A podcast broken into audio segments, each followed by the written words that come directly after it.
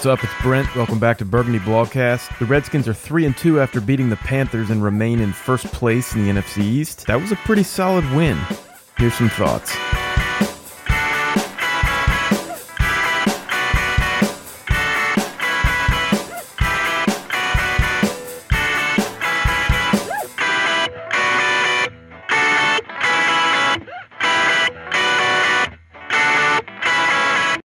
Props to Jay Gruden and his Redskins for a nice win at home today against a pretty good team in the Carolina Panthers.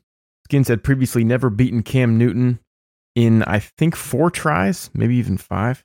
And today, although things clearly were far from perfect, they did a pretty good job overall, I thought, especially in the first half, of just bothering him in a number of ways, just just bothering him enough to uh, basically get in the way and get it done.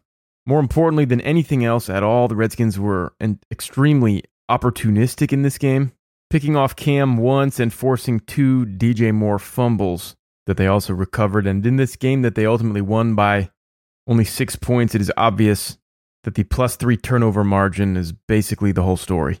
Those were not lucky plays, though. They were all earned, including that uh, floating duck interception by Josh Norman.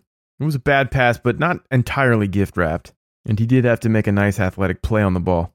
So the Redskins deserve credit for forcing those three takeaways, two on D and one on special teams, and that's basically why they won. Gruden, as the individual ultimately most responsible for this season and this game, certainly shoulders the bulk of blame and criticism when the team loses, and especially when they look bad or unprepared. And in turn, whether you happen to be pro J or anti J, he does deserve a big chunk of credit for this good win against a good team. Number one, I really like that he was obviously able to totally bury the Josh Norman drama from last week, which I certainly worried could taint and undermine the entire season if they didn't nip it in the bud. And nip it, he clearly did. He said the right things. Norman himself said all the right things. That appears to be water under the bridge. So good for Jay Gruden for keeping his locker room together and keeping his high profile outsized personality, celebrity corner all together and on the same page after a humiliating Monday night loss. Next, we rip Gruden when the team comes out flat or sloppy or lackadaisical or when they don't quote unquote get up for a game. Well, they did indeed get up for this one. They were clearly hyped after kickoff and through the first quarter. Swearinger was rocking the ST21 face mask tape there was a lot of energy, clearly, and just as importantly, there was focus and overall solid execution without dumb mistakes or missed assignments in that first quarter. And for the most part, the Redskins sustained it. So credit Gruden for motivating the Redskins this week to whatever extent a coach can truly motivate a professional athlete. Next, I thought Gruden's play calling today was mm, maybe not great, but pretty good. It felt to me like he made an effort to really get everybody involved who needs to be involved, including and especially Jordan Reed. I liked when he called a QB keeper on a fourth and one that was successful. I liked an interesting little option play to Mo Harris in the first half. I liked the second half play where he bunched three tight ends out to the right, and Alex Smith hit Jordan Reed, who just ran behind the other two for a really easy 11 or 12 yard gain. I definitely didn't like every single thing along those lines, in particular, a continuation of what seems to be this trend of him just getting pretty conservative in the second half when he's got a lead, just kind of easing up off the gas and, and trying to eke out wins. I mean, granted, both of the other two wins were by more than one score, but I think obviously we can all agree at this point that the engine of this offense is, is starting to become very poorly lubricated in the second half of most of these games. So that's on him. And then there was this other really ugly sequence, I think in the third quarter, where they had the ball down somewhere around Carolina's 30 ish or 35, maybe 40, because it was like borderline field goal range. And they had like a third and three, maybe four. He called kind of a nondescript pass play that just didn't really work. Then he decided to go for it on fourth, which from that region of the field, I'm generally in favor of on a fourth and one, maybe two. But he starts feeling himself a little too much, decides to go for it. Then he has to kind of bumble around and call timeout, which is a waste. Like six or seven minutes, I think, into the third quarter. And he comes back out and they do run a play and they don't get it. That was just tactically very poor because it was a waste of a precious second half timeout. And furthermore, if he had known or been thinking that he was in four down territory there, his third down play call was just unnecessarily boomer bust. So there was that. And then just in general, uh, he, he really still, even though they did score two first half touchdowns, with one, of course, coming on the first play after the first takeaway. I think Gruden still, still, still really needs to work hard and even maybe go back to the drawing board. P.S. They probably should have done this during the bye week, but whether the roster is limited or not, Gruden has problems in the red zone. He's not getting it done. When it comes to scoring touchdowns and not field goals, especially after long drives, and of course, again, especially in the second half. Personally, I'd like to see a little bit more of Jordan Reed in the red zone and maybe a little bit more shotgun and some efforts to spread the field out. Because this offense is really still choking too much when it gets inside the red zone or even the opponent's 40 yard line. But again, overall, I think you got to be fairly satisfied with what Gruden did today and this week overall. And as much as we all totally hate how this team, the personality of this team is such that they tend to just kind of get fat and happy and live too long off of nice wins. But you have to acknowledge that he did kind of do it again. This thing where he stops the bleeding quickly and his team rebounds nicely from a bad loss. Resiliency is a very valuable trait in a head coach and in a team.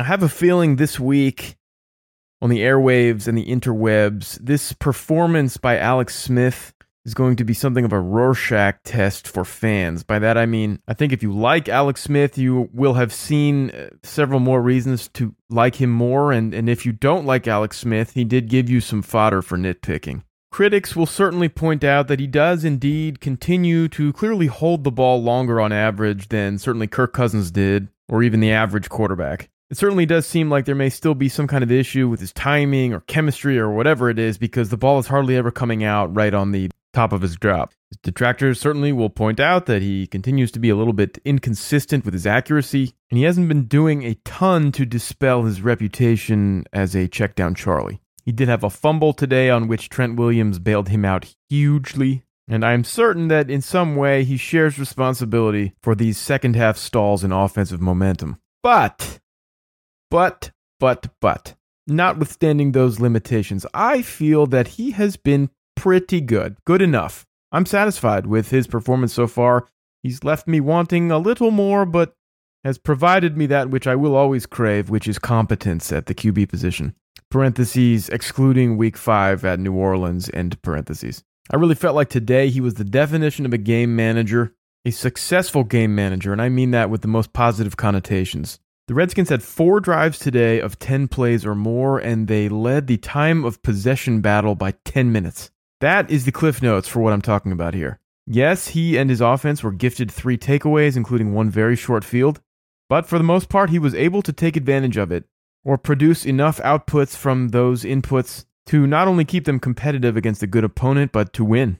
I think on his two touchdown passes today, he demonstrated continued improvement in manipulating defenses within the context of Gruden's offense, especially on the first one, getting or contributing to Vernon Davis being so wide, wide open by looking off Eric Reid and Jordan Reed's direction, and on the second by just doing a nice job of progressing to the open Richardson. I think he's doing an increasingly good job of spreading the ball around and getting everyone involved and keeping everyone's head in the game. Especially today, getting no fewer than four wide receivers involved after having targeted them so little coming into the game. I think, to be honest, that these checkdowns for which he is so oft maligned are usually good decisions and pretty often put these backs in good position to uh, do some damage after the catch, including Adrian Peterson, who has never been known as a receiving threat prior to being a Redskin. I think you're just being stubborn if you don't want to give Alex Smith any credit for that little epiphany. I think it's obvious that Alex Smith's legs are an asset to this offense. Every game he runs for a couple of first downs, and his threat to run, I think, has been a part of Peterson's success on the ground as well. Also, for your complaints about Alex Smith holding the ball too long, there is zero doubt that he does offer more than Kirk Cousins did in terms of extending plays. Finally, and maybe most importantly, call it Kool Aid, but I'm here still buying into the leadership narrative on Alex Smith. I really think that regardless of how his more tangible skills and abilities compare to those of his predecessor, there is truly something to this notion that his teammates have a new and better sense of confidence in him, and that he can, or at least potentially could, elevate the team to higher heights through, like, I don't know, synergism or something like that. I just do think that even as he's working through several kinks, he, he is bringing the required legitimacy and reliability to the position. Something kind of weird is happening to the Redskins' offensive line this year, and I think injuries are probably playing a pretty big part, although it's hard to quantify that. In recent years, with all of this homegrown early round talent, namely Trent Williams and Brandon Scherff and Morgan Moses, They've developed a pretty good reputation, but primarily for pass blocking. In fact, much more for pass blocking than for run blocking. Yet this year, their overall personality seems to have changed a little. They haven't exactly been a dominant road grading run blocking unit in every single game, but Peterson has had three really good games. Meanwhile, Alex Smith has been under like constant or frequent duress in pretty much all of the games. He is really just not getting good pockets consistently. And a big part of it is that Morgan Moses, I think, has, has really been pretty average in pass pro this year. And Trent Williams has been very good, but only very good, not elite and untouchable like he really has been in recent years. So I just think it should be noted that in their quest to become, you know, like a top five offensive line, especially under the tutelage of the, you know, most revered offensive line guru, Bill Callahan, they're definitely not there yet. I mean, they're a good unit, but they're not quite good enough. They still are leaving me hanging just a little bit. I'm looking for a little more and, and specifically for them to really put together a game or a few games in a row with not just one or the other, but both good pass pro and good run blocking before I start to, you know, mention them or consider them in the discussion of the uh, NFL's best offensive lines.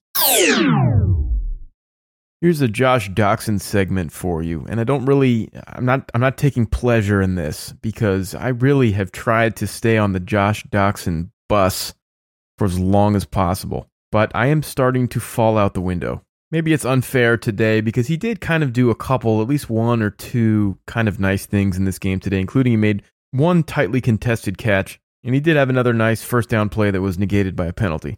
But for the most part, Josh Doctson, I'm sorry to say, is just continuing to not do nearly enough with all of his routes and with his granted modest number of targets. He's not producing nearly enough with what he's got. He is on the field a lot. I didn't see the snap counts yet for today.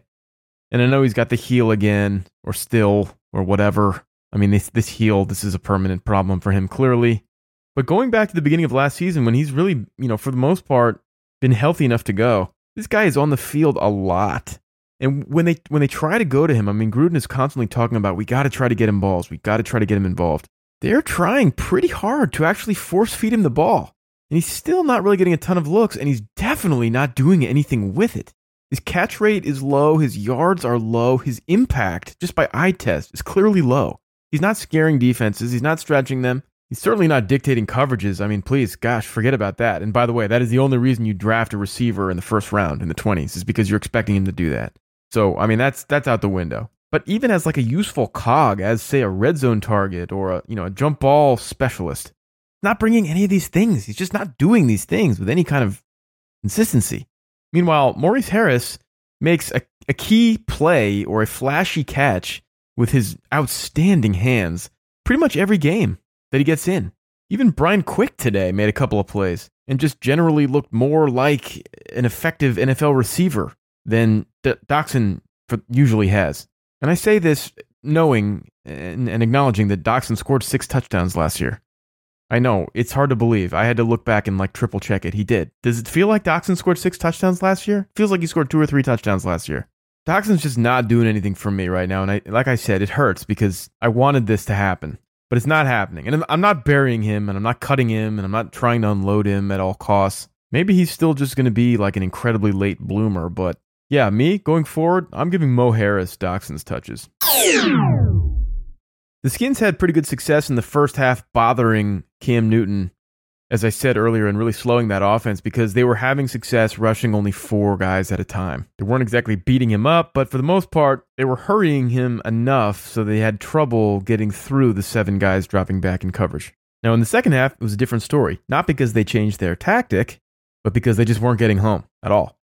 Manusky continued to rush only four through the second half, but they weren't getting anywhere near him, and he was picking the defense apart. This was very frustrating to me. I think they should have been blitzing a little bit. I think if if you need to, you know, when the situation calls for it, if you're kind of going to a dry well, then you got to change it up. You got to switch what you're doing and bring some more pressure, okay, Greg? But along those lines, it has just become so glaring now that past Kerrigan, they're just not getting anything. I mean, Preston Smith hasn't been completely absent, you know, he's kind of getting there like once or twice a game, even if the sacks aren't showing up. But I was expecting a monster breakout contract year for Preston Smith, and that is just absolutely not happening. That the opposite has been the case for him. He's fizzling, and like Ryan Anderson and McPhee have kind of like done one or two little things here and there. They're not scaring anybody. Now, those young guys on the line, Allen and Payne and Ioannidis, they're getting some good pressure and even some sacks, if not today. But I just know the Redskins are very disappointed in what Preston Smith has been doing so far this year, and you got to wonder if they might be thinking about trying to add a pass rushing linebacker before the trade deadline. I mean, I have nothing on that, no dirt, no scoop, no nothing. I just, I, I would think that they're considering that. Or if not via trade, then maybe, just maybe, an old friend, a still unsigned veteran friend with fresh legs whose specialty is sacking quarterbacks and whose locker nameplate might still be lying around. I don't know, man. I think they should be thinking about it. The Redskins really needed a win, but they also really needed for Josh Norman's individual trajectory to change because he is a big part of their salary cap. And I'm sorry, he's still a big part of that defense. He's also weird and talkative and a lightning rod. So they just needed him to finally have a, a, a breakout or a break back game. And so he did. That's great. Really good for him and really good for them. His interception was nice. He made no big errors in coverage. And his forced fumble was just an awesome signature play. Hopefully, this game is like a launching pad for what will become another good year for him. Because even as they show promise, I think it is clearly too early to even hope to rely primarily on Dunbar and Moreau. Dunbar, in particular, has had a number of slip ups these past two games after starting hot. I think I like Swearinger a little more this year. He became a huge fan favorite immediately after signing, and he did even last year bring some legitimately to a position that has been lacking it forever. But I did kind of feel for most of the year like his big talking sort of outpaced his actual production. And at times he was a little suspect as the last line of defense. Now, even this year through five games, I think he has contributed to or sort of participated in at least one, maybe two specific major big play coverage breakdowns. His degree of culpability on those two not immediately clear to me. But so far this year, those are real outliers, and he's been a pretty good difference maker. Today, he almost got to Cam in the end zone, and generally, he's been pretty sure at all levels of the defense so far this year. So I'm liking what I see out of him. He is not a Pro Bowl safety, but he's kind of on pace to have a, a clearly above average season. So I guess if we step back a little, where exactly in the context of the 2018 season are the Redskins right now? Of course, they're 3 and 2 and they're in first. The Giants are train wreck and can be ignored for playoff purposes. Now, of course, not in head to head. I mean, it's still entirely possible the Giants will freaking sweep the Redskins, but the Giants are obviously not a threat for the division. Now, the Cowboys have looked totally horrendous at times this year, but, you know, pretty good other times. And then today, geez, I did not watch this game, but looking at the score, they absolutely humiliated the Jags. So I don't know. Maybe they're kind of figuring something out. I mean, they hung 40 on a good defense today. So they're three and three, and maybe we shouldn't entirely write them off. And then the Eagles are now three and three, and Wentz is pretty legitimately hot now. So I don't know. Maybe the NFC East isn't quite as bad as we thought it was two weeks ago. I think we as fans obviously can and should be hoping for more consistency out of the Redskins, but I don't really think we're going to get it. I think they're going to be a risk to drop just stinky eggs unpredictably and without warning throughout the season. But I think we just need to hope that they become fewer and farther between. And just doing the simple math, with 11 games left, if they can somehow just go 7 and 4, they're in. It's obviously far from certain, but I think it's doable if they can just figure out how to stop doing this annoying thing where they get lazy after wins. Next week, of course, is the Cowboys at home, and a win there would probably set the table for at least a full regular season's worth of meaningful football games, which, as you know, is really all I've come to hope for from the Redskins. So yeah, it's a big game for a number of reasons, and it looks like the Redskins are early two point favorites. It's certainly crazy though how wide a variance still seems possible. Meaning, I think like if if indeed Alex Smith has like some light bulb go on and he's able to really just start to grasp Gruden's offense soon in a far more sophisticated way, the Redskins could emerge as one of the better teams in the league and win those 10 or maybe even 11 games. But man, if they come out against Dallas and they're flat again and they get beat bad, and even one more extracurricular sort of drama story pops up about a coach player relationship, or if a big injury springs up, like a Trent Williams, or an Alex Smith, or a Payne, or an Allen, I think the Redskins could just as easily melt down and end really badly. So, which way is it ultimately going to go? You can pretty much flip a coin, I guess, because that's how these Redskins roll.